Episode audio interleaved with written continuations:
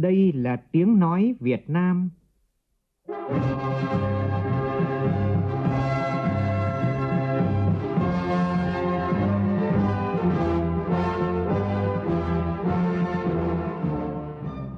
là tiếng nói Việt Nam, phát thanh từ Hà Nội, thủ đô nước Cộng hòa xã hội chủ nghĩa Việt Nam.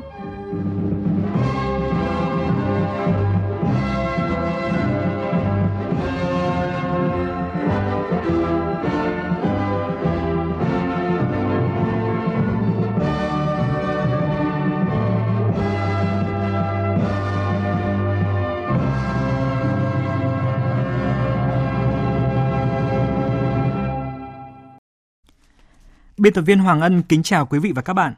Mời quý vị cùng nghe chương trình Thời sự trưa của Đài Tiếng Nói Việt Nam với những nội dung chính sau đây.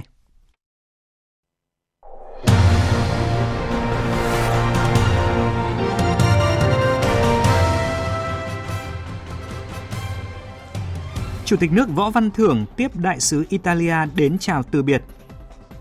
Thủ tướng Phạm Minh Chính chủ trì họp ban chỉ đạo tổng kết nghị quyết số 22 của Bộ Chính trị về hội nhập quốc tế chính thức sử dụng tài khoản VNEID đối với hành khách đi máy bay nội địa từ hôm nay. Đề xuất nhiều chính sách hỗ trợ chuyển đổi sang xe ô tô điện. Trong phần tin thế giới, chính quyền quân sự Niger thông báo mở lại biên giới với 5 nước láng giềng. Hiệp hội các nhà xuất khẩu gạo Ấn Độ đề nghị chính phủ điều chỉnh lệnh cấm ban hành hôm 20 tháng 7 vừa qua.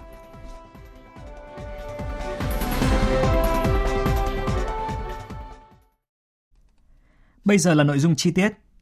Sáng nay tại Phủ Chủ tịch, Chủ tịch nước Võ Văn Thưởng tiếp Đại sứ Cộng hòa Italia Antonio Alessandro chào từ biệt kết thúc nhiệm kỳ tại Việt Nam. Tin của phóng viên Vũ Dũng. Tại buổi tiếp, Chủ tịch nước Võ Văn Thưởng vui mừng được gặp lại đại sứ ngay sau khi kết thúc rất tốt đẹp chuyến thăm cấp nhà nước Cộng hòa Italia. Chủ tịch nước cảm ơn và đánh giá cao đại sứ đã phối hợp với các cơ quan chức năng Việt Nam chuẩn bị kỹ lưỡng, góp phần làm nên thành công của chuyến thăm – đây cũng là một điểm nhấn trong nhiệm kỳ công tác thành công tại Việt Nam của đại sứ. Chủ tịch nước bày tỏ ấn tượng và cảm ơn sự đón tiếp trọng thị nồng hậu chu đáo của Tổng thống, các nhà lãnh đạo và nhân dân Italia dành cho đoàn đại biểu cấp cao Việt Nam. Đại sứ Antonio Alessandro trân trọng cảm ơn Chủ tịch nước Võ Văn Thưởng dành thời gian tiếp, bày tỏ vui mừng về chuyến thăm Italia rất thành công của Chủ tịch nước. Đại sứ cho rằng chuyến thăm đã tạo dấu ấn quan trọng và là bước ngoặt cho quan hệ hai nước nhắc lại việc đại sứ Antonio Alessandro làm việc tại Việt Nam trong thời điểm khó khăn nhất do đại dịch COVID-19. Chủ tịch nước cho rằng trong khó khăn đó, với sự đóng góp của đại sứ, hai quốc gia vẫn duy trì mối quan hệ gắn bó, cùng hỗ trợ nhau vượt qua khó khăn và tiếp tục đạt được những kết quả tốt đẹp. Qua khó khăn, Việt Nam và Italia càng khẳng định được tình cảm bạn bè chân thành dành cho nhau. Chủ tịch nước Võ Văn Thưởng nhắc lại lời mời và mong muốn sớm đón Tổng thống Cộng hòa Italia Sergio Mattarella sang thăm Việt Nam. Nhân dịp này, Chủ tịch nước Võ Văn Thưởng đã trao và gắn huân chương hữu nghị tặng đại sứ Antonio Alessandro.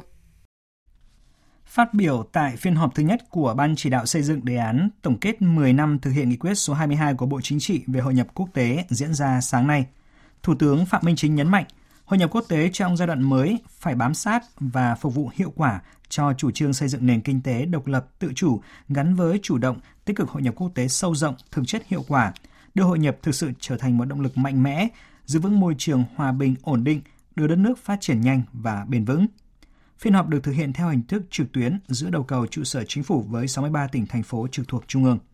Phóng viên Vũ Khuyên phản ánh. Tại hội nghị, các thành viên của ban chỉ đạo và lãnh đạo các bộ ngành trung ương, địa phương đã đánh giá thẳng thắn thực chất về kết quả lớn, tồn tại hạn chế và các bài học kinh nghiệm rút ra trong triển khai nghị quyết số 22 của Bộ Chính trị 10 năm qua. Trong đó đi sâu làm rõ những tồn tại vướng mắc và những bài học kinh nghiệm để tham mưu đề xuất cụ thể cho giai đoạn hội nhập trong thời gian tới. Phát biểu tại phiên họp, Thủ tướng Chính phủ Phạm Minh Chính nhấn mạnh, Đảng, Nhà nước và nhân dân ta thực hiện công cuộc đổi mới dựa trên ba trụ cột: xóa quan liêu bao cấp, thực hiện đa sở hữu và hội nhập quốc tế. Quá trình thực hiện nghị quyết 22 góp phần đưa đất nước đạt được những thành tựu to lớn có ý nghĩa lịch sử. Thủ tướng đã chỉ ra ba bước chuyển lớn là bước chuyển lớn về nhận thức, bước chuyển lớn về hành động và bước chuyển mới cả về chất và lượng cho sự phát triển của đất nước trong 10 năm qua. Trong cái nghị quyết 22 này thì chúng ta chuyển từ cái trạng thái hội nhập quốc tế chuyển sang cái trạng thái chủ động tích cực hội nhập quốc tế toàn diện sâu rộng và hiệu quả trên tất cả các lĩnh vực từ chính trị, quốc phòng, an ninh đến văn hóa, xã hội, khoa học, công nghệ, giáo dục, đào tạo vân Đây là một cái bước ờ, chuyển hết sức là quan trọng. 10 năm qua, chúng ta cũng đã đạt được những kết quả hết sức là tích cực. Có thể nói là càng ngày càng ờ, minh chứng cho nhận định của đồng chí Tổng Bí thư và sau đó thì được Đại hội Đảng toàn quốc lần thứ 13 thông qua và cho đến bây giờ, tức là chưa bao giờ đất nước ta có được cơ đồ, tiềm lực vị thế và uy tín quốc tế như ngày nay. Cái vị thế của đất nước được nâng lên trên trường quốc tế thì chúng ta có thêm cái nguồn lực. Chúng ta đã ký kết được 16 cái AFTA đang tiếp tục đàm phán các cái hiệp định khác. Rồi từ 10 năm vừa qua đã nâng cái cấp quan hệ 7 nước lên đối tác chiến lược hoặc đối tác chiến lược toàn diện và 7 nước lên đối tác toàn diện để góp phần tạo ra cái mạng lưới đối tác chiến lược toàn diện với 33 nước trên thế giới. Bên cạnh những thành tựu to lớn đó, Thủ tướng đã chỉ rõ những tồn tại hạn chế và rút ra những bài học kinh nghiệm, trong đó nêu rõ phải coi hội nhập quốc tế thực sự là sự nghiệp của toàn dân, của cả hệ thống chính trị. Trong đó phải nỗ lực tạo các điều kiện thuận lợi hơn nữa cả về cơ chế chính sách và nguồn lực để phát huy vai trò trung tâm của người dân và doanh nghiệp. Giải quyết tốt các mối quan hệ giữa độc lập, tự chủ và hội nhập quốc tế sâu rộng, toàn diện, hiệu quả. Phát huy tối đa nội lực, tranh thủ ngoại lực, trong đó nội lực là cơ bản quyết định lâu dài, ngoại lực là quan trọng đột phá. Phải coi hội nhập quốc tế chính là một động lực quan trọng để đổi mới và phát triển. Để hội nhập quốc tế có sự chuyển biến tích cực về chất, yếu tố nền tảng là xây dựng nguồn nhân lực chất lượng cao, đồng thời cần chủ động nâng cao năng lực thể chế, xây dựng chính sách trong nước theo kịp các cam kết của hội nhập và sự thay đổi của môi trường quốc tế. Cùng với đó, Thủ tướng đã chỉ ra một số định hướng và nhiệm vụ cụ thể để tiếp tục nghiên cứu bổ sung hoàn thiện đề án, trong đó nhấn mạnh Hội nhập quốc tế trong giai đoạn mới phải bám sát và phục vụ hiệu quả cho chủ trương xây dựng nền kinh tế độc lập tự chủ gắn với chủ động tích cực hội nhập quốc tế sâu rộng thực chất hiệu quả. Đưa hội nhập thực sự trở thành một động lực mạnh mẽ, giữ vững môi trường hòa bình ổn định, đưa đất nước phát triển nhanh và bền vững cần phải có lộ trình kế hoạch cụ thể để triển khai hiệu quả nghiêm túc đầy đủ các thỏa thuận cam kết quốc tế, phải xây dựng và phát huy được cơ chế theo dõi đôn đốc, giả soát thúc đẩy triển khai các thỏa thuận hợp tác mà ta đã ký kết với các nước, cả song phương và đa phương trên tinh thần đã nói thì phải làm, đã cam kết thì phải thực hiện, đã thực hiện là phải đạt kết quả cân đong đo đếm được. Nếu không làm như vậy, chỉ gây lãng phí nguồn lực, thời gian mà còn ảnh hưởng đến uy tín của quốc gia. Thủ tướng Chính phủ Phạm Minh Chính vừa ký quyết định phê duyệt chiến lược quốc gia về thu hút, trọng dụng nhân tài đến năm 2030, tầm nhìn đến năm 2050. Một số mục tiêu trong quyết định như sau. Đến hết tháng 6 năm 2024, đạt 100% các bộ ngành địa phương ban hành kế hoạch thu hút trọng dụng nhân tài phù hợp với chiến lược quốc gia và yêu cầu thực tiễn, có trọng tâm trọng điểm, nhất là các ngành lĩnh vực mũi nhọn có lợi thế năm 2025 thu hút nhân tài vào làm việc ở cơ quan, tổ chức, đơn vị của nhà nước khoảng 10% so với tổng số tuyển dụng mới. Mục tiêu đến năm 2030, định hướng đến năm 2050, duy trì tỷ lệ nhân tài thu hút vào làm việc ở các cơ quan, tổ chức, đơn vị của nhà nước không dưới 20% so với tổng số các trường hợp tuyển dụng mới hàng năm phấn đấu đạt 100% nhân tài được công nhận tiếp tục ở lại làm việc sau 5 năm được thu hút và trọng dụng làm việc tại các cơ quan, tổ chức, đơn vị của nhà nước. Tỷ lệ nhân tài được đào tạo, bồi dưỡng trong lĩnh vực khoa học công nghệ đạt 30% vào năm 2025 đạt 60% vào năm 2030 để tiến tới đạt 100% vào năm 2050. Trong quyết định, Thủ tướng Chính phủ cũng yêu cầu phát huy vai trò và trách nhiệm phát hiện, giới thiệu, tiến cử nhân tài của Mặt trận Tổ quốc Việt Nam, các tổ chức chính trị xã hội, chính trị xã hội nghề nghiệp, tổ chức xã hội, xã hội nghề nghiệp, các bộ, ngành địa phương chủ động tích cực phối hợp với các cơ sở giáo dục đào tạo để sớm phát hiện tài năng trẻ là học sinh, sinh viên. Sáng nay tại Hà Nội, Ban Thường trực Ủy ban Trung ương Mặt trận Tổ quốc Việt Nam phối hợp với Ủy ban Văn hóa Giáo dục của Quốc hội tổ chức hội nghị góp ý kiến về triển khai thực hiện chương trình sách giáo khoa phổ thông 2018. Tham gia hội nghị có đại diện các hội đồng tư vấn của Ủy ban Trung ương Mặt trận Tổ quốc Việt Nam, các hiệp hội, viện nghiên cứu. Phóng viên Minh Hường đưa tin. Tại hội nghị, ý kiến của các chuyên gia nhà khoa học tập trung vào các nội dung như chủ trương xã hội hóa việc viết sách giáo khoa, cơ sở vật chất triển khai chương trình mới, thiếu giáo viên các cấp học, kiểm tra đánh giá theo chương trình mới. Nhiều ý kiến cho rằng chủ trương một chương trình và nhiều bộ sách giáo khoa là hướng đi đúng. Tuy nhiên, việc xã hội hóa trong biên soạn sách giáo khoa và các trường được lựa chọn sách đang nảy sinh những bất cập như học sinh gặp khó khi chuyển trường, các nhà trường đưa kèm sách tham khảo vào bộ sách dẫn đến giá thành của bộ sách tăng cao so với trước đây. Ông Nguyễn Túc, chủ nhiệm Hội đồng Tư vấn Văn hóa, Ủy ban Trung ương Mặt trận Tổ quốc Việt Nam nêu ý kiến. Phải nói cho rõ là chỉ đã không đến nơi đến chốn thành từ cái xã hội hóa một số bộ phận đã biến thành ra thương mại hóa. Vì thương mại hóa, thành ra rất nhiều sách tham khảo. Lẫn lộn giữa sách giáo khoa và sách tham khảo. Mà vì thương mại hóa, thành ông nào cũng cho rằng cái sách của mình tốt hơn. Và nó dẫn đến thì lãng phí ghê gớm. Sách giáo khoa bây giờ dùng một năm xong vứt đi. Đất nước mình còn nghèo về các điều kiện đảm bảo triển khai thực hiện đổi mới chương trình sách giáo khoa giáo dục phổ thông, nhiều ý kiến cho rằng Bộ Giáo dục và Đào tạo triển khai chưa đồng bộ, dẫn đến có chương trình, có sách giáo khoa nhưng vẫn thiếu cơ sở vật chất, trang thiết bị dạy học. Đội ngũ giáo viên vừa thiếu vừa không đảm bảo chất lượng để giảng dạy chương trình mới. Thực tế ở nhiều địa phương vẫn thiếu giáo viên các môn học mới, môn học tích hợp, trong khi đó việc bồi dưỡng giáo viên hiện có để triển khai các môn học tích hợp lại chưa hiệu quả. Giáo sư Trần Ngọc Đường, chủ nhiệm Hội đồng Tư vấn Dân chủ Pháp luật của Ủy ban Trung ương Mặt trận Tổ quốc Việt Nam cho rằng cần phải tập trung người tài cho giáo dục thì việc triển khai chương trình sách giáo khoa mới có thể đi đúng hướng. Thiếu giáo viên này không biết vì lý do gì. Vì thiếu tiền nên là vì đại ngộ lâu nay thì vẫn nhấn mạnh đại ngộ quá thấp nên số giáo viên bỏ nhiều. Nhưng mà tôi nghĩ cũng không phải như thế. Thành ra là làm thế nào để xây dựng một đội ngũ giáo viên không những đủ mà còn có chất lượng tốt cơ. Không có đội ngũ giáo viên giỏi, có chất lượng, thì những cái mục đích đặt ra của bộ sách giáo khoa là tôi nghĩ rất khó mà đạt được. Vì vậy tôi rất là kiến nghị làm thế nào chấm dứt cho được cái tình trạng thiếu giáo viên. Tại hội nghị, nhiều ý kiến cũng kiến nghị Quốc hội, Chính phủ và các bộ ngành liên quan cần nghiên cứu và đưa ra chiến lược trong biên soạn sách giáo khoa, đảm bảo tính bền vững tương đối, không nên thay đổi thường xuyên vì gây lãng phí, sớm có giải pháp để giải quyết vấn đề thừa thiếu giáo viên hiện nay. Đặc biệt, Bộ Giáo dục và Đào tạo cần khẳng định vai trò của quản lý nhà nước trong việc định giá sách giáo khoa, in ấn và phát hành sách giáo khoa. Cùng với kiểm tra đánh giá kỹ lưỡng sách trước khi đưa vào giảng dạy, Bộ cần tổ chức đánh giá trong quá trình thực hiện để hướng dẫn điều chỉnh cho phù hợp. Thưa quý vị, theo thống kê của Bộ Giáo dục và Đào tạo, cả nước hiện đang thiếu hơn 118.000 giáo viên. Riêng tại tỉnh Kiên Giang thiếu khoảng 1.000 giáo viên cho năm học mới sắp tới, nhất là ở bậc mầm non và giáo viên dạy các bộ môn đặc thù cho chương trình giáo dục phổ thông mới ở cấp tiểu học. Phóng viên Lam Hiếu có cuộc trao đổi với ông Trần Quang Bảo, Giám đốc Sở Giáo dục Đào tạo tỉnh Kiên Giang về giải pháp khắc phục tình trạng thiếu giáo viên tại địa phương này. Mời quý vị và các bạn cùng nghe.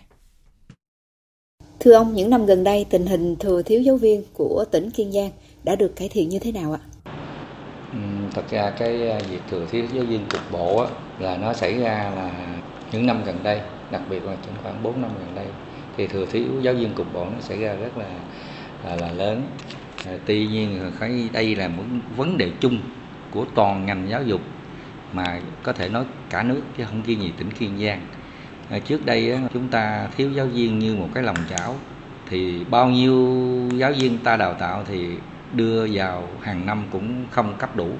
Và đến ngày hôm nay thì à, cái lòng chảo mà thiếu đó, thì bây giờ có môn thì nó đã gò, có những môn nó cũng vẫn còn chủng. Vậy cho nên nó thừa thiếu cục bộ. À, giải pháp đó là à, lấy cái giáo viên, cơ hữu hiện có để dạy cho học sinh một số nơi thì đã coi dạy thêm giờ là giải pháp nhưng liệu đây có phải là giải pháp lâu dài không thưa ông? Thì thiếu thì ta lấy cái giáo viên cơ hữu để người ta dạy dược giờ. Thì dạy dược giờ nó cũng có một cái khó khăn của ngành giáo dục và đào tạo đó là theo quy định là của luật lao động thì là không được vượt quá 200 giờ trên một năm. Đó, nếu như mà chúng ta dạy dược giờ mà quá 200 giờ thì chỉ được thanh toán 200 giờ mà thôi. Ở đây là một cái thực tế đang gặp khó khăn mà những cái giáo viên mà vượt quá 200 giờ không phải giáo viên nào cũng có thường nó tập trung một số giáo viên mà dạy tốt thì chứ còn nếu mà giáo viên nào cũng được phân công giảng dạy hết á thì cũng khó mà vượt quá 200 giờ nhưng như vậy nó ảnh hưởng đến chất lượng giáo dục và đào tạo năm học mới 2023-2024 sắp bắt đầu.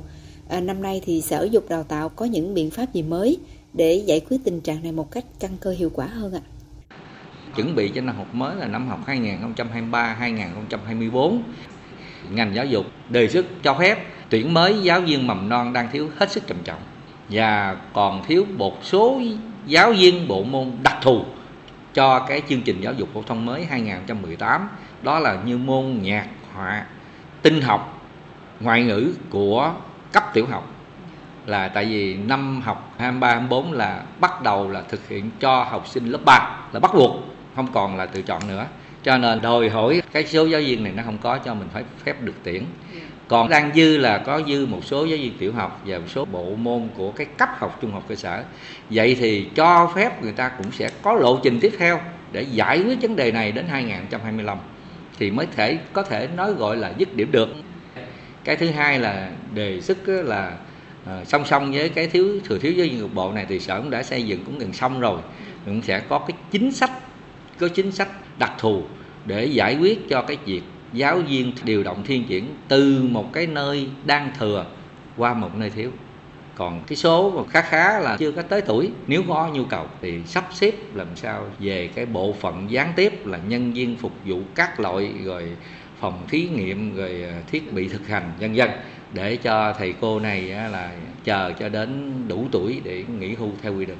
Thì đây là một cái những cái giải pháp nhỏ những cái tình thế mà trước mắt chứ không phải là căn cơ nhưng mà nó cũng thể một phần nào đáp ứng cái việc giải quyết cái chuyện dư thừa giáo viên cục bộ. Vâng, xin cảm ơn ông. Quý vị và các bạn vừa nghe phóng viên Đài tiếng nói Việt Nam phỏng vấn ông Trần Quang Bảo, Giám đốc Sở Giáo dục Đào tạo tỉnh Kiên Giang về giải pháp khắc phục tình trạng thiếu giáo viên tại địa phương này. Xin chuyển sang các nội dung đáng chú ý khác.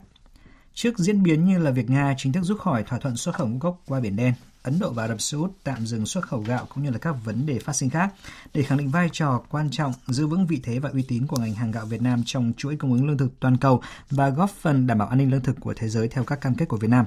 Bộ Nông nghiệp và Phát triển Nông thôn trình Thủ tướng Chính phủ xem xét ban hành chỉ thị về tăng cường công tác xuất khẩu gạo trong tình hình mới. Trước đó tại cuộc họp báo hôm qua thì đại diện Bộ Nông nghiệp Phát triển nông thôn cho biết Việt Nam sẵn sàng cho cơ hội xuất khẩu gạo chưa từng có. Ông Nguyễn Như Cường, cục trưởng Cục Trồng trọt cho biết. Nắm bắt thời cơ đã bố trí nâng diện tích sản xuất vụ thu đông ở đồng bằng sông Cửu Long khoảng 650 ngàn thì hiện nay nâng lên 700 ngàn hecta. Bộ Nông nghiệp và Phát triển Nông thôn cũng đã tham mưu trình Thủ tướng Chính phủ ban hành một chỉ thị về việc tăng cường xuất khẩu gạo trong bối cảnh hiện nay. Như năm ngoái sản lượng lúa gạo của chúng ta là khoảng 42,7 triệu tấn mà chúng ta xuất khẩu được 7,13 triệu tấn gạo. Như năm nay chúng ta được trên 43,1 thậm chí là 43,2 có những kịch bản hơn thì đương nhiên ở đây chúng ta sẽ có thể xuất khẩu còn vượt kỷ lục của năm ngoái. Cơ chế thị trường, vấn đề giá cả sẽ có những cái sự gia tăng nhất định. Nhưng với những cái lượng dự trữ quốc gia của chúng ta như hiện nay về phần cung là không ảnh hưởng. Và theo kế hoạch dự kiến ngày 4 tháng 8 này, Bộ trưởng Bộ Công Thương Nguyễn Hồng Diên sẽ chủ trì cuộc họp về điều hành xuất khẩu gạo tại Cần Thơ. Bộ Giao thông Vận tải vừa có báo cáo Phó Thủ tướng Chính phủ Trần Hồng Hà đề xuất chính sách hỗ trợ chuyển đổi sang xe ô tô điện. Trong văn bản này, Bộ Giao thông Vận tải đề xuất một loạt cơ chế ưu đãi cho người sử dụng như miễn giảm lệ phí trước bạ, lệ phí đăng ký biển số đối với xe ô tô điện. Đối với doanh nghiệp sản xuất lắp ráp, bảo dưỡng xe ô tô điện, Bộ Giao thông Vận tải đề xuất có cơ chế ưu đãi tiếp cận tài chính, tín dụng cho đối tượng này và ưu tiên tiếp cận chuyển giao công nghệ sản xuất lắp ráp xe ô tô điện. Đồng thời có cơ chế ưu đãi thuế xe ô tô điện nhập khẩu. Đối với phát triển hạ tầng chạm sạc, Bộ Giao thông Vận tải đề xuất ban hành các quy chuẩn về chạm sạc điện, chuẩn kết nối chạm sạc phù hợp với xu hướng phát triển công nghệ sạc quốc tế quy định hệ thống chạm sạc điện trong hạ tầng kỹ thuật đô thị, khu dân cư, cơ sở hạ tầng đầu tư mới, cơ sở hạ tầng cải tạo. Cùng với đó, cho phép xây dựng trạm sạc điện công cộng trên các công trình có mục đích sử dụng đất như hiện tại mà không cần chuyển đổi mục đích sử dụng đất để xây dựng trạm sạc nghiên cứu việc miễn giấy phép xây dựng và điều chỉnh chủ trương đầu tư khi lắp chạm sạc và ưu tiên cấp điện cho hạ tầng trạm sạc điện công cộng. Bắt đầu từ ngày hôm nay chính thức triển khai sử dụng tài khoản định danh điện tử mức độ 2, tức là tài khoản VNeID, đối với hành khách đi tàu bay trên các chuyến bay nội địa tại tất cả các cảng hàng không trên cả nước. Cục Hàng không Việt Nam yêu cầu các cơ quan đơn vị triển khai áp dụng việc sử dụng tài khoản định danh điện tử mức độ 2 đối với hành khách đi tàu bay trên các chuyến bay nội địa. Đối với công dân Việt Nam, VNEID có giá trị tương đương thẻ căn cước công dân. Đối với người nước ngoài, VNEID có giá trị tương đương hộ chiếu hoặc là giấy tờ có giá trị đi lại quốc tế. Người khai thác cảng hàng không, Tổng công ty cảng hàng không Việt Nam, các hãng hàng không, các doanh nghiệp cung cấp dịch vụ hàng không về check-in, boarding cập nhật quy định nêu này vào chương trình, quy chế an ninh hàng không và các tài liệu khai thác liên quan. Trong khi đó, cảng hàng không quốc tế Tân Sơn Nhất đã chính thức đưa vào thử nghiệm hệ thống máy quét hộ chiếu tự động và hoạt động. 10 máy quét này được lắp đặt tại nhà ga quốc tế, trong đó 5 máy phục vụ khách xuất cảnh và 5 máy cho khách nhập cảnh. Đại diện Công an cửa khẩu cảng hàng không quốc tế Tân Sơn Nhất cho biết hệ thống máy quét sẽ giảm thời gian kiểm tra an ninh xuất nhập cảnh xuống còn 30 giây mỗi hành khách. Thưa quý vị, Ủy ban Nhân dân tỉnh Quảng Trị quyết định giao 5 mỏ đất thuộc khu vực không đấu giá quyền khai thác khoáng sản năm 2023 cho các nhà thầu thi công xây dựng đường cao tốc Bắc Nam phía Đông giai đoạn 2021-2025 đoạn qua tỉnh Quảng Trị. Tin của phóng viên Lê Hiếu cho biết. Năm mỏ đất được Ủy ban Nhân dân tỉnh Quảng Trị giao cho các nhà thầu thi công xây dựng đường cao tốc gồm Vĩnh Hà 1, Vĩnh Sơn 5, huyện Vĩnh Linh và Linh Trường 1, Linh Trường 3, Hải Thái, huyện Do Linh. Hai nhà thầu được giao mỏ đất là công ty cổ phần tập đoàn Trường Thịnh và công ty cổ phần giao thông xây dựng số 1 với trữ lượng 1,1 triệu mét khối đất.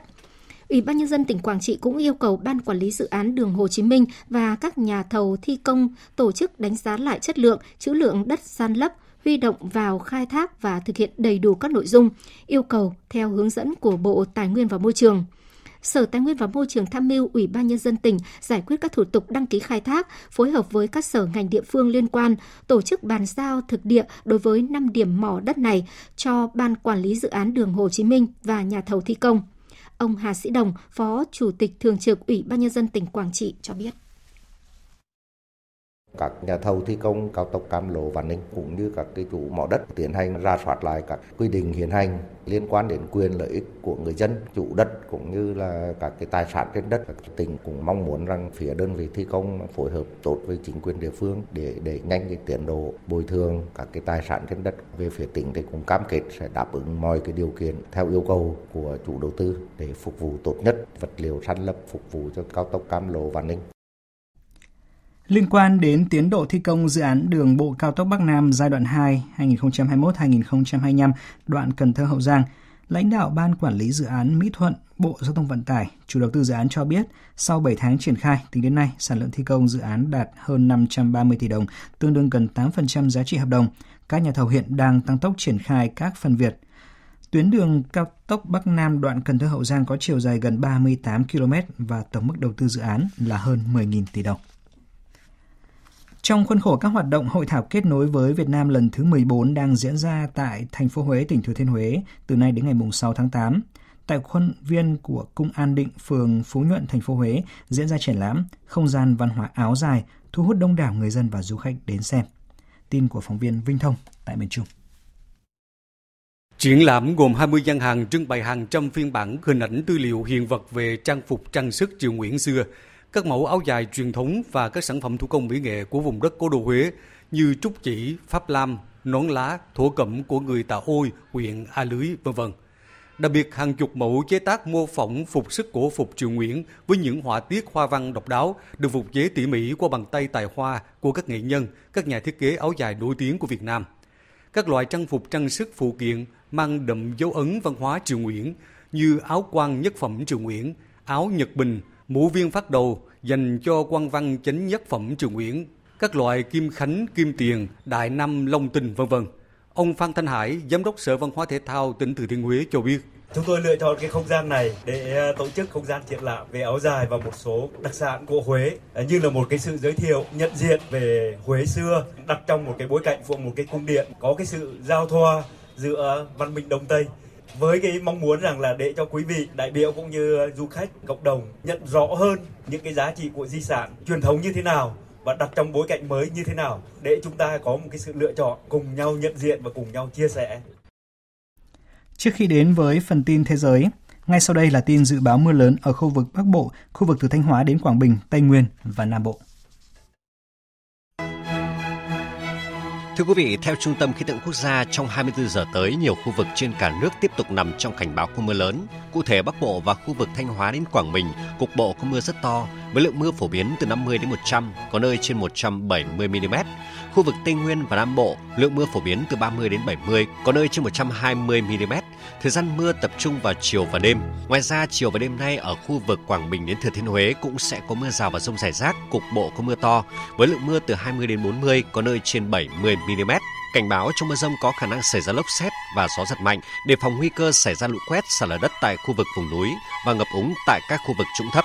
Dự báo từ ngày 4 tháng 8, mưa vừa mưa to ở khu vực Bắc Bộ và Bắc Trung Bộ, Tây Nguyên và Nam Bộ có xu hướng giảm dần.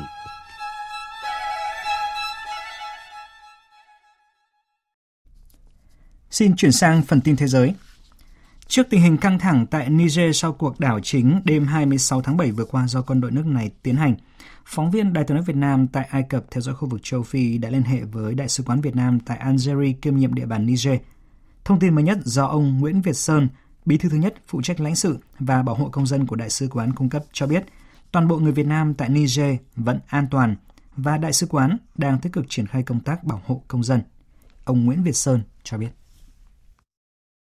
Đại sứ quán thì luôn theo sát diễn biến tình hình tại Niger và ngay sau khi sự kiện xảy ra, Đại sứ quán đã cử cán bộ làm đầu mối nắm tình hình và phối hợp với các cơ quan chức năng triển khai các biện pháp bảo hộ công dân cần thiết. Đại sứ quán đã liên lạc được với một số đầu mối người Việt và gốc Việt tại thủ đô Niamey của Niger và được biết đến nay thì tình hình với bà con ta là ổn định, an toàn, chưa thấy có trường hợp người Việt Nam bị ảnh hưởng bởi biến cố. Do an ninh tại Niger có nhiều thách thức kéo dài nên số lượng người Việt Nam tại đây ít và theo thông tin chưa đầy đủ thì hiện có khoảng 30 người Việt Nam sinh sống làm ăn tại Niger. Đại sứ quán đã cập nhật đường dây nóng điện thoại trên website, trên fanpage của đại sứ quán. Qua đó, bà con cần giúp đỡ có thể liên hệ tới đường dây nóng qua điện thoại 24 trên 24 giờ, cả Viber, WhatsApp hoặc là gửi email, nhắn tin Facebook cho đại sứ quán. Đồng thời, đại sứ quán cũng khuyến cáo bà con cẩn trọng, giữ an toàn, hạn chế di chuyển khi không thật cần thiết – tuân thủ pháp luật sở tại. Đại sứ Việt Nam tại Algeria Trần Quốc Khánh đã liên lạc với đại sứ Niger tại Algeria và đề nghị phía Niger có các biện pháp đảm bảo an toàn cho cộng đồng người Việt Nam tại Niger. Nhân đây, đại sứ quán cũng xin nhắc lại số điện thoại đường dây nóng là cộng 213 558 305909 và Facebook là Đại sứ quán Việt Nam tại Algeria. Chính quyền quân sự ở Niger vừa thông báo đã mở lại biên giới trên bộ và trên không với năm nước láng giềng. Động thái diễn ra gần một tuần sau khi Niger đóng cửa biên giới sau vụ đảo chính lật đổ Tổng thống Mohamed Bazoum. Trước đó vài giờ, chuyến bay đầu tiên của Pháp sơ tán công dân nước này và châu Âu tại Niger đã cất cánh, chở theo 262 người, trong đó có khoảng 10 trẻ em. Hôm nay, các quan chức quốc phòng các nước khu vực Tây Phi, gọi tắt là ECOWAS, bắt đầu nhóm họp tại Nigeria để bàn về tình hình đảo chính tại quốc gia láng giềng Niger – Cuộc họp diễn ra sau lời tối hậu thư sẽ sử dụng vũ lực của ECOWAS vào Niger, thành viên của khối, nếu lực lượng đảo chính không thả Tổng thống bị lật đổ Mohamed Bazoum và khôi phục trật tự hiến pháp. Tổng hợp của biên tập viên Đình Nam. Cuộc họp của các chỉ huy quốc phòng từ cộng đồng kinh tế Tây Phi ECOWAS diễn ra trong hai ngày, thu hút sự quan tâm đặc biệt từ quốc tế. Cuộc họp diễn ra sau khi ECOWAS đã đặt một loạt các lệnh trừng phạt nghiêm khắc nhất vào Niger, cùng lời cảnh báo sẽ sử dụng vũ lực sau một tuần nếu lực lượng đảo chính Niger không khôi phục quyền lực cho chính quyền mà họ vừa lật đổ. Nhận định về tình hình Niger hiện nay và khả năng ECOWAS sử dụng vũ lực, đặc phái viên Liên Hợp Quốc tại Tây Phi và Sahel Leonardo Santos hôm qua cho biết. Cuộc khủng hoảng đang diễn ra tại Niger nếu không được giải quyết sẽ làm trầm trọng thêm tình hình an ninh vốn đang xấu đi trong khu vực. Nó cũng sẽ tác động tiêu cực đến sự phát triển và cuộc sống của người dân ở một quốc gia có tới 4,3 triệu người cần hỗ trợ nhân đạo. Quyết định sử dụng vũ lực nếu cần thiết không phải là quyết định của Liên Hợp Quốc. Đó là một quyết định của cộng đồng các nước Tây Phi.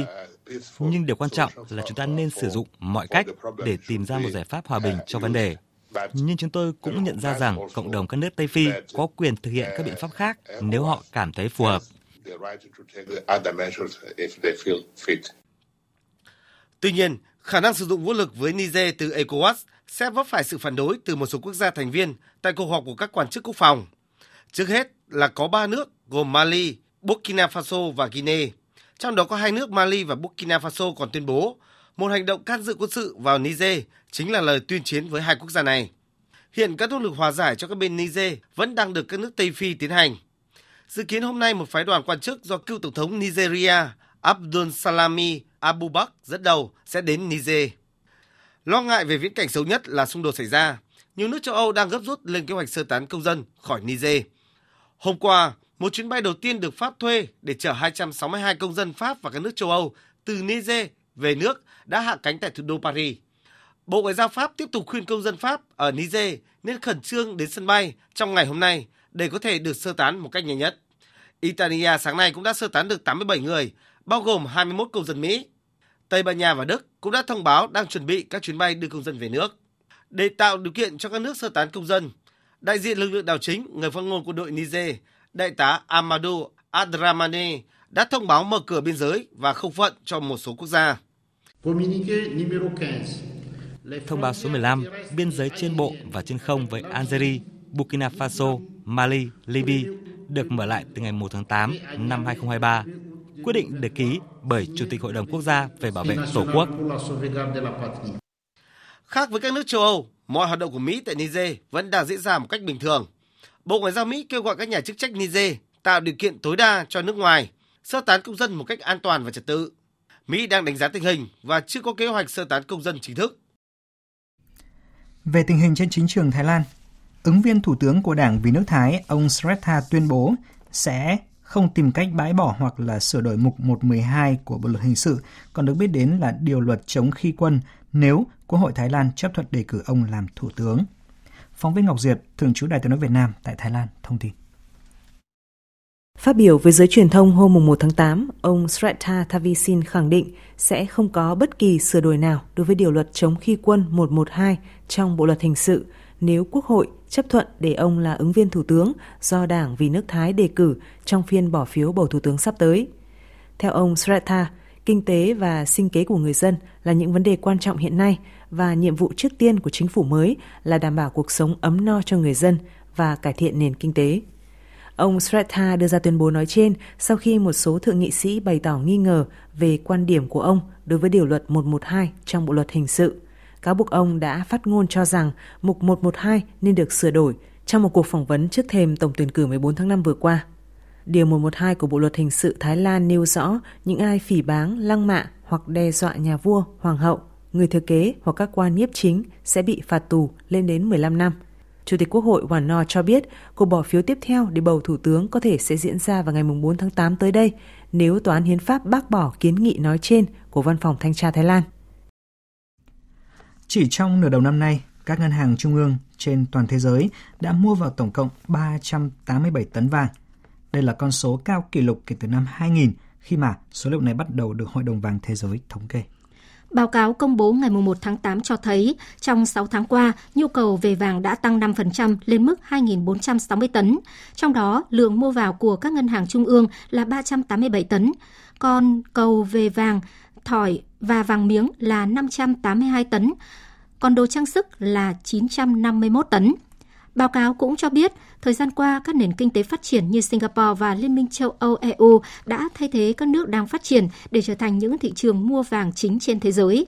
Giới chuyên gia nhận định xu thế tăng cường dự trữ vàng của ngân hàng trung ương các nước đến từ những thay đổi lớn trong tình hình chính trị và kinh tế thế giới, đồng thời nằm trong nỗ lực đa dạng hóa nguồn dự trữ ngoại hối của các nước. Xu thế này cũng là động lực chính giúp cầu về vàng trên toàn thế giới tăng trưởng. Hiệp hội các nhà xuất khẩu gạo Ấn Độ đã đề nghị chính phủ nước này cho phép xuất khẩu 1 triệu tấn gạo cao cấp được người Ấn Độ ở nước ngoài ưa chuộng trong bối cảnh New Delhi ban hành lệnh cấm xuất khẩu gạo hôm 20 tháng 7 vừa qua. Trong bức thư trình lên chính phủ Ấn Độ, Hiệp hội các nhà xuất khẩu gạo Ấn Độ báo cáo về tình trạng giá gạo cao ừ, chủ yếu được sản xuất ở miền Nam Ấn Độ và được những người dân khu vực này hiện đang sinh sống ở nước ngoài tiêu thụ. Giá loại gạo này đã tăng vọt bên ngoài Ấn Độ ờ, sau lệnh cấm xuất khẩu của chính phủ. Hiệp hội các nhà xuất khẩu gạo đề nghị chính phủ ấn định giá cơ bản của gạo cao cấp ở mức là 1.000 đô la một tấn và phân bổ hạn ngạch xuất khẩu 1 triệu tấn hàng năm. Trước đó, ngày 20 tháng 7 vừa qua, Ấn Độ, nhà xuất khẩu gạo lớn nhất thế giới, thông báo cấm xuất khẩu tất cả các loại gạo trắng, trừ gạo trắng Basmati, sau khi giá gạo bán lẻ trong nước tăng 3% trong vòng một tháng, trong bối cảnh mùa mưa đến muộn nhưng mưa lớn gây thiệt hại mùa màng. Lệnh cấm này đã gây ra tình trạng người Ấn Độ sinh sống ở nước ngoài đổ xô đến các cửa hàng mua gạo dự trữ, khiến cho một số cửa hàng phải giới hạn số lượng mua. Thời sự VOV, nhanh, tin cậy, hấp dẫn. Thưa quý vị, khu vực đồng tiền chung châu Âu Eurozone đã tăng trưởng nhẹ trong quý 2, kết thúc chuỗi tăng trưởng âm. Tỷ lệ lạm phát của khu vực trong tháng 7 cũng giảm nhẹ so với tháng 6. Đây là những thông tin rất đáng chú ý trong báo cáo dữ liệu kinh tế mà cơ quan thống kê châu Âu vừa công bố hôm 31 tháng 7. Những dữ liệu này được cho là có ý nghĩa quan trọng đối với chính sách điều hành lãi suất của Ngân hàng Trung ương châu Âu trong thời gian tới, nhất là trong bối cảnh đang có nhiều đồn đoán về việc cơ quan này có thể dừng tăng lãi suất khi mà lãi suất hiện tại của châu lục đang neo ở mức cao nhất trong vòng 23 năm qua. Biên tập viên Thúy Ngọc có cuộc trao đổi với phóng viên Anh Tuấn, thường trú Đài tiếng nói Việt Nam, theo dõi khu vực châu Âu để giúp quý vị hiểu rõ hơn về chính sách tiền tệ của châu Âu hiện nay. Xin chào phóng viên Anh Tuấn ạ.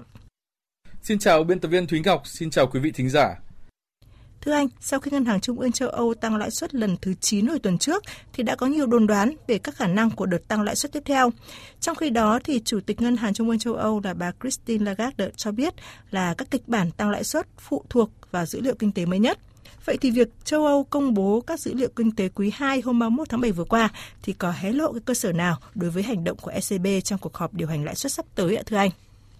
Để có thể dự đoán được hành động sắp tới của Ngân hàng Trung ương châu Âu, trước hết chúng ta cần phải hiểu rõ tại sao cơ quan tài chính này lại liên tục tăng lãi suất trong thời gian vừa qua. Về định nghĩa, Ngân hàng Trung ương châu Âu là ngân hàng được thành lập để giám sát chính sách tiền tệ tại các quốc gia thuộc cộng đồng châu Âu. Và để duy trì sự ổn định giá cả trong khu vực đồng euro, cơ quan tài chính này có thể điều chỉnh các chính sách tiền tệ của khối, trong đó bao gồm cả lãi suất. Họ sẽ tăng lãi suất khi nhận thấy tỷ lệ lạm phát quá cao.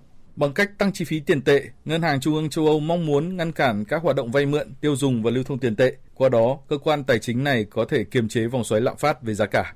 Và như chúng ta đã thấy, khi châu Âu chưa kịp phục hồi sau cuộc khủng hoảng y tế COVID-19 thì đã phải đối mặt với việc đứt gãy chuỗi cung ứng toàn cầu và cuộc khủng hoảng năng lượng liên quan đến cuộc xung đột Nga-Ukraine. Những lý do này đã khiến tỷ lệ lạm phát của châu Âu tăng mạnh trong thời gian vừa qua, cụ thể là đạt mức 8,8% vào tháng 7 năm 2022 và đỉnh điểm là 11,5% vào tháng 12 cùng năm. Việc đặt mức lạm phát báo động vào tháng 7 năm 2022 đã khiến toàn bộ ban lãnh đạo Ngân hàng Trung ương châu Âu phải ngồi lại với nhau và quyết tâm áp dụng chính sách thắt chặt tiền tệ, đó là liên tục tăng lãi suất. Và quả thật là chính sách này đã thành công khi hiện nay mức lạm phát của khu vực đồng euro đã giảm xuống mức 5,5% vào tháng 6 vừa qua và 5,3% vào tháng 7 năm 2023. Tuy nhiên, mức lạm phát này vẫn còn khá cao so với mục tiêu kiểm soát bằng hoặc dưới 2% của Ngân hàng Trung ương châu Âu.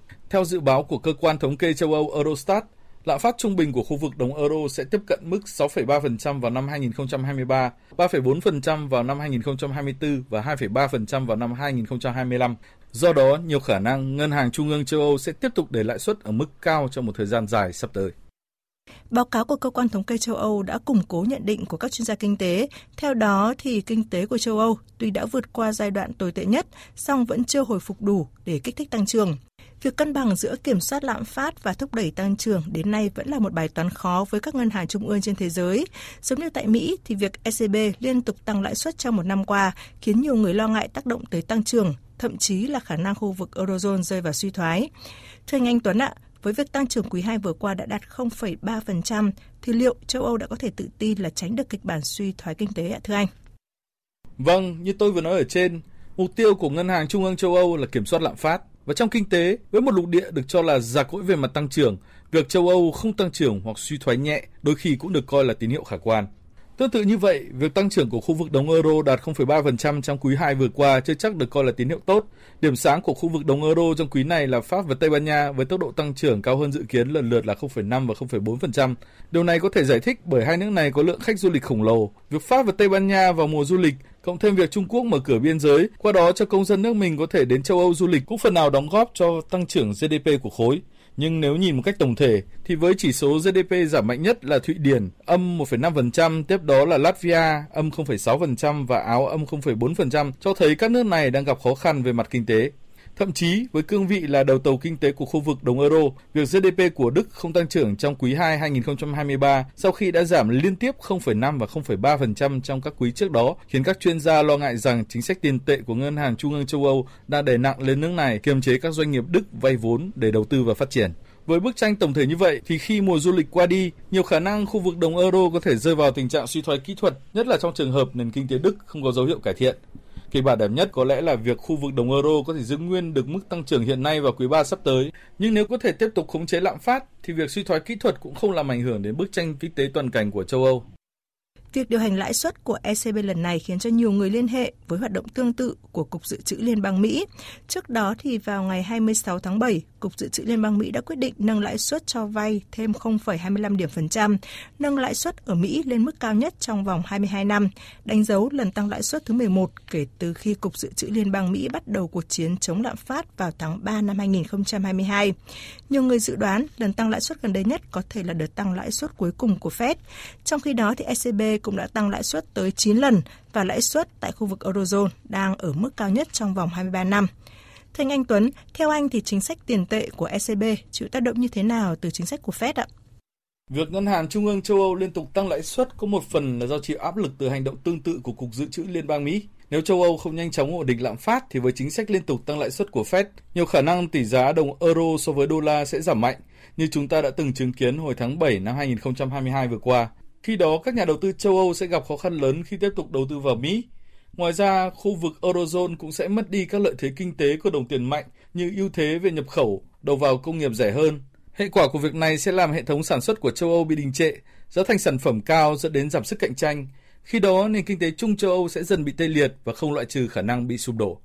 Tuy nhiên, việc Ngân hàng Trung ương châu Âu liên tục tăng lãi suất vẫn xuất phát từ mục đích chính là giảm lạm phát – qua đó tăng khả năng chống chịu của nền kinh tế chung châu Âu, nhất là trong bối cảnh hiện nay khi cuộc xung đột Nga-Ukraine đang có dấu hiệu leo thang hay nguy cơ về một cuộc khủng hoảng y tế toàn cầu vẫn đang hiện hữu. Việc sở hữu một nền kinh tế khỏe mạnh sẽ giúp châu Âu phản ứng tốt hơn trước những nguy cơ tiềm ẩn do biến động địa chính trị trong thời gian sắp tới. Cảm ơn phóng viên Anh Tuấn đã chia sẻ với chúng tôi những thông tin vừa rồi. Thưa quý vị và các bạn, Mỹ và châu Âu đều là những nền kinh tế lớn và có vai trò quan trọng đối với nền kinh tế toàn cầu. Bởi thế, những thông tin về tình hình tăng trưởng cũng như là chính sách tiền tệ của các khu vực kinh tế này được đặc biệt quan tâm. Mặc dù Ngân hàng Trung ương châu Âu đến nay vẫn để ngỏ khả năng tăng lãi suất trong cuộc họp vào tháng 9 tới, nhưng với mức lãi suất đã chạm ngưỡng kỷ lục trong vòng 23 năm, nhiều chuyên gia cho rằng công cụ lãi suất đã gần chạm tới điểm cực độ của hiệu suất. Quý vị và các bạn vừa nghe biên tập viên Thúy Ngọc trao đổi với phóng viên Anh Tuấn, thường trú Đài tiếng nói Việt Nam, theo dõi khu vực châu Âu về chính sách tiền tệ của Eurozone hiện nay. Phần cuối của chương trình thời sự trưa nay sẽ là trang tin đầu tư tài chính và những thông tin thể thao. Trang tin đầu tư tài chính. Thưa quý vị và các bạn, giá vàng hôm nay trên thị trường quốc tế rất nhanh từ đỉnh 2 tháng do áp lực chốt lời gia tăng và đồng đô la Mỹ lên giá. Giá vàng thế giới giao ngay đứng quanh ngưỡng 1.948 đô la Mỹ một ounce tăng 2 đô la Mỹ một ounce so với đêm qua. Còn ở thị trường trong nước, giá vàng thương hiệu vàng rồng Thăng Long của công ty Bảo Tín Minh Châu mua vào ở mức 56 triệu 130 nghìn đồng một lượng và bán ra là 56 triệu 980 nghìn đồng một lượng. Trên thị trường tiền tệ, hôm nay Ngân hàng Nhà nước công bố tỷ giá trung tâm của đồng Việt Nam với đô la Mỹ ở mức 23.773 đồng một đô la, tăng 16 đồng so với hôm qua. Từ đầu năm đến nay, thu hút đầu tư trên địa bàn tỉnh Vĩnh Phúc có nhiều khởi sắc. Số vốn đầu tư trực tiếp nước ngoài FDI đạt hơn 440 triệu đô la Mỹ, tăng gần 75% so với cùng kỳ. Ông Nguyễn Văn Độ, Giám đốc Sở Kế hoạch và Đầu tư tỉnh Vĩnh Phúc cho biết, tỉnh đã chỉ đạo sát sao các sở, ngành, địa phương tập trung triển khai các giải pháp đồng bộ, trọng tâm nhằm nâng cao chất lượng, từng bước xây dựng một môi trường đầu tư an toàn, hiệu quả, hấp dẫn, đồng thời xây dựng mới và mở rộng các khu công nghiệp, góp phần đưa địa phương trở thành địa bàn có lợi thế so sánh trong vùng về thu hút đầu tư. Sau động thái đưa trái phiếu doanh nghiệp riêng lẻ lên sàn giao dịch tập trung, cơ quan quản lý thị trường chứng khoán cho biết đang nghiên cứu triển khai thêm một số sản phẩm mới. Ngày 10 tháng 8 tới, thị trường chứng khoán phái sinh tròn 6 năm đi vào hoạt động. Tuy vậy, sản phẩm của thị trường này vẫn còn quá ít ỏi. Ở thị trường phát triển, số lượng sản phẩm chứng khoán phái sinh thường lên tới vài trăm mã. Do vậy, cơ quan quản lý có thể nghiên cứu thêm sản phẩm phái sinh trên chỉ số cổ phiếu như VNX 50 hay VNX 100 tiến đến phái sinh trên các cổ phiếu lớn. Sau phiên biến động mạnh ngày hôm qua, tâm lý nhà đầu tư thận trọng hơn trong phiên giao dịch sáng nay và thị trường đang tìm điểm cân bằng. VN Index rung lắc nhẹ quanh mức tham chiếu. Và trong tháng 7 vừa qua, VN Index đã tiếp tục chinh phục những đỉnh cao mới và ghi nhận mức tăng hơn 100 điểm, chính thức vượt thành công ngưỡng kháng cự mạnh 1.200 điểm. Chốt phiên giao dịch sáng nay, VN Index đạt 1.218,01 điểm, HNX Index đạt 240,09 điểm, còn Upcom Index đạt 90,57 điểm. Đầu tư tài chính biến cơ hội thành hiện thực. Đầu tư tài chính biến cơ hội thành hiện thực. Thưa quý vị và các bạn, nâng hạng thị trường chứng khoán Việt Nam từ cận biên lên thị trường mới nổi là vấn đề đang được giới đầu tư quan tâm. Theo báo cáo mới nhất hồi tháng 3 năm nay, Việt Nam tiếp tục nằm trong danh sách nâng cấp lên thị trường chứng khoán mới nổi, nhưng để trở thành hiện thực thì cần sự phối hợp của các bộ ngành liên quan và sự chung sức của toàn bộ các thành viên thị trường. Theo ước tính của Quỹ tiền tệ quốc tế IMF, khoảng 70% các quyết định phân bổ vốn đầu tư vào các thị trường chứng khoán của nhà đầu tư quốc tế sẽ chịu ảnh hưởng từ xếp hạng phân loại thị trường chứng khoán và phân loại chỉ số tham chiếu trên thị trường chứng khoán. Còn theo báo cáo ước tính của Ngân hàng Thế giới, việc nâng hạng thị trường chứng khoán Việt Nam sẽ thu hút khoảng hơn 7 tỷ đô la nguồn vốn ngoại dòng mỗi năm cho thị trường chứng khoán nước ta. Bên cạnh đó, khả năng định giá cổ phiếu cũng sẽ được cải thiện, từ đó tạo ảnh hưởng tích cực tới công tác cổ phần hóa, thoái vốn nhà nước. Bà Vũ Thị Trân Phương, Chủ tịch Ủy ban Chứng khoán Nhà nước cho biết. Trong các cái thời gian vừa qua thì Ủy ban chứng khoán nhà nước cũng đã tổ chức rất là nhiều cái cuộc làm việc với các tổ chức và các bên có liên quan để tháo gỡ những khó khăn vướng mắc liên quan đến tiêu chí xếp hạng. Và trong cuối tháng 8 này chúng tôi sẽ có một buổi hội thảo tọa đàm tại Hồng Kông cùng làm việc với cái tổ chức xếp hạng quốc tế này và các hiệp hội à, thị trường tài chính, thị trường chứng khoán của châu Á Thái Bình Dương để đánh giá khả năng cái tiềm năng để chúng ta có thể à, xếp hạng thị trường. Về cơ bản, thị trường chứng khoán Việt Nam đáp ứng được phần lớn yêu cầu của một thị trường chứng khoán mới nổi. Nhưng để được nâng hạng thị trường thì không chỉ cần nỗ lực của riêng Ủy ban chứng khoán mà cần sự chung tay phối hợp của toàn thị trường. Đơn cử như các doanh nghiệp niêm yết phải thực hiện công bố thông tin đầy đủ cả bằng tiếng Anh chứ không chỉ tiếng Việt hay việc phải phát triển sản phẩm mới để tăng tính hấp dẫn với nhà đầu tư nước ngoài, như sản phẩm chứng chỉ lưu ký không có quyền biểu quyết là một trong yêu cầu được tổ chức xếp hạng lưu ý khi xem xét nâng hạng thị trường. Chuyên gia kinh tế Phan Đức Hiếu, Ủy viên Ủy ban Kinh tế của Quốc hội nhìn nhận. Luật pháp chúng ta ở chừng mực nào đó cũng sẵn sàng và đã có dữ liệu trước cái khung ờ, pháp lý cho cái sản phẩm là Nvidia, nó gọi là chứng chỉ lưu ký không có quyền biểu quyết. Và việc thực thi thì hiện nay trong Nghị định 155 thì cũng đã có quy định Tuy nhiên cái việc triển khai sản phẩm này thì nó phụ thuộc vào việc phải có một cái công ty tạm gọi là một tổ chức phát hành Nvidia. Nên là theo tôi được hiểu là tại sao nó chưa xuất hiện hay tại sao nó chưa triển khai thì bài toán bây giờ có lẽ không phải là vấn đề pháp lý nhiều nữa mà đây là bài toán của thị trường, bài toán của kinh doanh, bài toán của hiệu quả kinh tế, khả năng sinh lời thế nào chứ không phải là bài toán về mặt chính sách nữa.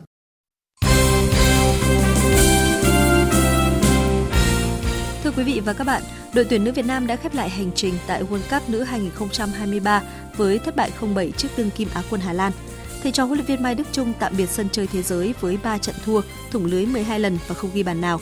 Dẫu vậy, trong lần đầu tiên tham dự đấu trường lớn nhất hành tinh, đội tuyển nữ Việt Nam vẫn ghi dấu ấn bằng nỗ lực quật cường, tinh thần không bỏ cuộc dù bị rơi vào bảng đấu tử thần. Huấn luyện viên Mai Đức Chung cho biết. Trong cái hành trình vừa qua, ở cái vòng bảng. Tôi ờ, rất hài lòng với ờ, tinh thần thi đấu của đội tuyển bóng đá nữ Việt Nam chúng ta. Ờ, cái tinh thần rất là tốt nhưng chúng ta còn bị thua thiệt về tầm vóc, về thể lực, về chuyên môn, về kỹ chiến thuật.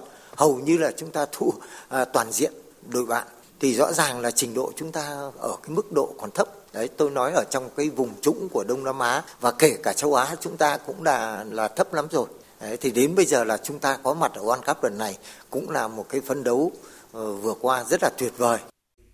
Trước sự nỗ lực thi đấu của các nữ cầu thủ, Liên đoàn bóng đá Việt Nam quyết định tặng phần thưởng 500 triệu đồng để động viên tinh thần toàn đội, nâng tổng số tiền thưởng nóng cho đội tuyển nữ Việt Nam sau 3 trận đấu tại vòng bảng lên 1,8 tỷ đồng. Chiều qua, đội tuyển U23 Việt Nam có buổi tập thứ tư trong quá trình chuẩn bị cho giải U23 Đông Nam Á nhưng huấn luyện viên Hoàng Anh Tuấn vẫn chưa có đủ quân số trong tay do nhiều cầu thủ còn đang bận làm nhiệm vụ tại câu lạc bộ nên chưa thể hội quân. Theo ghi nhận trong những buổi tập đã qua, U23 Việt Nam chủ yếu tập thể lực và tập truyền. Hầu như họ ít có những bài tập về chiến thuật. Chia sẻ trước buổi tập, tiền vệ Nguyễn Anh Tuấn nói: Thời gian qua thì bọn em mới tập trung được à, 2-3 ngày thì cường độ tập luyện thì thầy thầy Tuấn cũng mới chỉ à, cho anh em tập làm quen lại với cái cường độ nâng cao hai ba ngày nâng cao dần dần lên việc chưa đủ con số thì nó một phần nào cũng ảnh hưởng đến uh, uh, chiến thuật của thầy nhưng mà em nghĩ là cũng thầy cũng sẽ có những bài tập gọi là giúp cho anh em có thể thích nghi được với chiến thuật tốt nhất hơn để chuẩn bị cho mùa giải tới. Nguyễn Anh Tuấn sinh năm 2001, đang là cầu thủ thuộc biên chế câu lạc bộ Hòa Bình. Ở tuổi 22, anh là một trong những người lớn tuổi nhất của U23 Việt Nam đợt này. Thế nhưng trong quá khứ, anh Tuấn chưa từng được gọi lên bất kỳ cấp độ đội tuyển nào. Anh chia sẻ. Đây cũng là lần đầu tiên em được khoác lên mình màu áo của đội tuyển. Cũng ờ, trước đấy thì em chưa chưa từng ờ, được khoác lên tuyển. Cũng là một rất là vinh dự. Nên là em nhiều bản thân là mình cũng là gọi cơ hội của mình. Cũng là một tuổi 22 tuổi tuổi cuối rồi. Em mong mà mình sẽ cố gắng thật tốt hơn nữa để có thể thể hiện tốt nhất ghi điểm trong mắt thầy. Theo kế hoạch, đội tuyển U23 Việt Nam sẽ tập ở Hà Nội cho đến khi lên đường sang Thái Lan vào ngày 14 tháng 8 để tham dự giải U23 Đông Nam Á 2023. Vòng 4 giai đoạn 2 V-League 2023 khởi tranh tối qua với cặp đấu đầu tiên giữa câu lạc bộ Viettel và Top Bình Định trên sân hàng đẫy. Dù chơi ép sân và có nhiều cơ hội ăn bàn, nhưng Viettel không tận dụng được nên đành chia điểm với đối thủ trong trận đấu không bàn thắng. Huấn luyện viên Thạch Bảo Khanh của Viettel chia sẻ sau trận đấu. Chúng tôi vẫn uh, chơi uh, kiểm soát trận đấu, vẫn kiểm soát được bóng và tạo ra nhiều cơ hội. Nếu chiều không may mắn thì chúng tôi không ghi được bàn. Và cái thời tiết mưa đấy cũng làm ờ, ảnh hưởng đến cái cái chất lượng ờ, cái cách chơi và cách triển khai của chúng tôi. Nhưng dù sao thì tôi cũng vẫn hài lòng với các về màn trình diễn của của các học trò các, các cầu thủ của Viettel. Hôm nay họ cũng quyết tâm gắn kết và tạo ra được nhiều cơ hội. Với kết quả hòa, Viettel bỏ lỡ cơ hội lên ngôi đầu bảng V-League 2023. Thầy trò huấn luyện viên Thạch Bảo Khanh tạm đứng thứ nhì với 29 điểm, cùng điểm với câu lạc bộ Hà Nội và Thanh Hóa. Chiều nay, V-League 2023 tiếp tục diễn ra 3 trận đấu thuộc nhóm đua vô địch. Nam Định gặp Công an Hà Nội, Hồng Lĩnh Hà Tĩnh tiếp Thanh Hóa và Hải Phòng làm khách của Hà Nội. Trong đó, cuộc so tài diễn ra trên sân hàng đẫy giữa Hà Nội và Hải Phòng là trận đấu duy nhất của vòng này được chọn áp dụng công nghệ VAR. Theo phân công từ ban trọng tài VFF, trọng tài chính của trận đấu này là ông Mai Xuân Hùng. Điều hành tổ va sẽ có hai trọng tài, trọng tài va chính là ông Dương Hữu Phúc. Trợ lý hỗ trợ va là ông Trần Ngọc Nhớ. Tiền đạo Ramos Holland đã vượt qua cuộc kiểm tra y tế tại Manchester United và trở thành bản hợp đồng thứ ba của đội bóng thành Manchester. Ramos gia nhập đội bóng của Erik ten Hag với giá 72 triệu bảng, với các điều khoản cá nhân trong hợp đồng 5 năm, với tùy chọn gia hạn 1 năm. Tân binh của Manchester United sẽ hội quân cùng các đồng đội mới tại Anh sau khi kết thúc chuyến du đấu trước mùa giải ở Mỹ. Anas chính thức công bố việc ký hợp đồng với tiền đạo Sadio Mane từ Bayern Munich với bản hợp đồng trị giá 35 triệu bảng, bằng với mức giá mà Liverpool đã bán cho Bayern Munich vào năm 2022. Trong màu áo mới, Mane sẽ là đồng đội với Cristiano Ronaldo. Dự báo thời tiết Bắc Bộ có mưa vừa mưa to, có nơi mưa rất to và rải rác có rông, nhiệt độ từ 23 đến 32, có nơi trên 32 độ. Khu vực Thanh Hóa đến Thừa Thiên Huế, phía Bắc có mưa vừa mưa to, có nơi mưa rất to và rải rác có rông. Phía Nam chiều có mưa rào và rông vài nơi, chiều tối và đêm cục bộ có mưa vừa mưa to, nhiệt độ từ 24 đến 32, có nơi trên 32 độ. Khu vực Đà Nẵng đến Bình Thuận chiều có mưa rào và rông vài nơi, chiều tối và đêm có mưa rào và rông rải rác, cục bộ có mưa vừa mưa to, nhiệt độ từ 25 đến 34 độ. Tây Nguyên có mưa vừa mưa to, có nơi mưa rất to và rải rác có rông, nhiệt độ từ 20 đến 29 độ. Nam Bộ có mưa vừa mưa to, có nơi mưa rất to và rải rác có rông, nhiệt độ từ 23 đến 33, có nơi trên 33 độ. Khu vực Hà Nội có mưa vừa, mưa to và rải rác có rông, nhiệt độ từ 24 đến 33 độ. Dự báo thời tiết biển, Vịnh Bắc Bộ có mưa rào và rải rác có rông, tầm nhìn xa từ 4 đến 10 km, gió Tây Nam cấp 4 đến cấp 5. Vùng biển từ Quảng Trị đến Quảng Ngãi, vùng biển từ Bình Định đến Ninh Thuận và vùng biển từ Bình Thuận đến Cà Mau có mưa rào và rông rải rác, tầm nhìn xa trên 10 km, giảm xuống từ 4 đến 10 km trong mưa, gió Tây Nam cấp 5, có lúc cấp 6, giật cấp 7, cấp 8 biển động. Vùng biển từ Cà Mau đến Kiên Giang và Vịnh Thái Lan có mưa rào và rông rải rác. Trong mưa rông có khả năng xảy ra lốc xoáy và gió giật mạnh. Tầm nhìn xa trên 10 km, giảm xuống từ 4 đến 10 km trong mưa, gió Tây đến Tây Nam cấp 4 đến cấp 5. Khu vực Bắc, giữa và Nam Biển Đông, bao gồm khu vực quần đảo Hoàng Sa thuộc thành phố Đà Nẵng và khu vực quần đảo Trường Sa thuộc tỉnh Khánh Hòa, có mưa rào và rông rải rác. Trong mưa rông có khả năng xảy ra lốc xoáy và gió giật mạnh. Tầm nhìn xa trên 10 km, giảm xuống từ 4 đến 10 km trong mưa, gió Tây Nam cấp 5, riêng phía Nam cấp 6, giật cấp 8 biển động. Vừa rồi là những thông tin thời tiết. Bây giờ chúng tôi tóm lược những tin chính đã phát trong chương trình.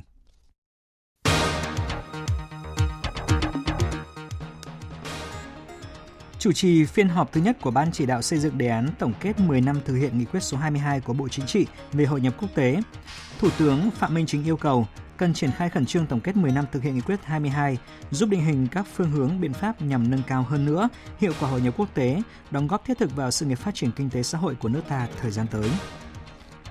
Bộ Giao thông Vận tải vừa có báo cáo Phó Thủ tướng Chính phủ Trần Hồng Hà đề xuất chính sách hỗ trợ chuyển đổi sang xe ô tô điện. Đáng chú ý trong văn bản này, Bộ Giao thông Vận tải đề xuất một loạt cơ chế ưu đãi cho người sử dụng như là miễn giảm lệ phí trước bạ, lệ phí đăng ký biển số đối với xe ô tô điện. Đây được xem như một động thái quan trọng trong tiến trình hiện thực hóa cam kết đưa mức phát thải dòng về không vào năm 2050 của Việt Nam tại hội nghị lần thứ 26 các bên tham gia công ước khung của Liên Hợp Quốc về biến đổi khí hậu, gọi tắt là COP26. Chính quyền quân sự ở Niger vừa thông báo đã mở lại biên giới trên bộ và trên không với năm nước láng giềng. Nhiều quốc gia châu Âu thông báo chuẩn bị sơ tán công dân khỏi Niger do cuộc đảo chính tại quốc gia Tây Phi. Tuy nhiên, cả Liên minh châu Âu và Mỹ đều cho biết chưa có kế hoạch sơ tán công dân chính thức.